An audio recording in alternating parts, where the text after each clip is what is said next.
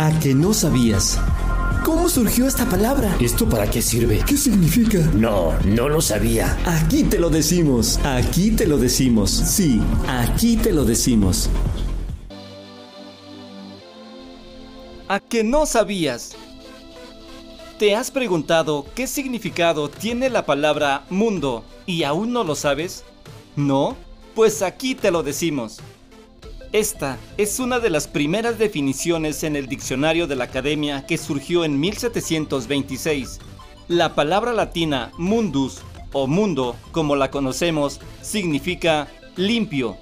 Sí, así como lo oyes, limpio, refiriéndose a la belleza y perfección con que un ser superior, autor universal, le creó de la nada y por el orden y disposición de todas sus partes, así materiales como formales.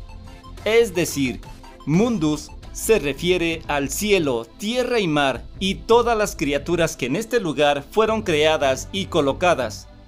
Después, en 1869, en el diccionario académico se reformuló su definición, quedando de esta manera, suma y compendio de todas las cosas creadas.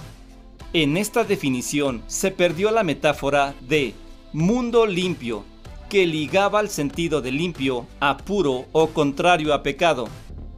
En la edición de 2001, ya más simplificada, quedó solo como el conjunto de todas las cosas creadas.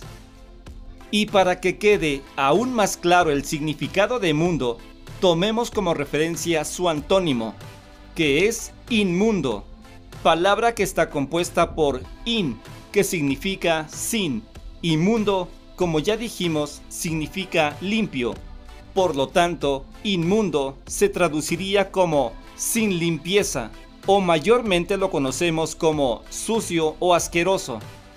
Este término también es usado para referirse a algo impuro. Así que ahora ya lo sabes.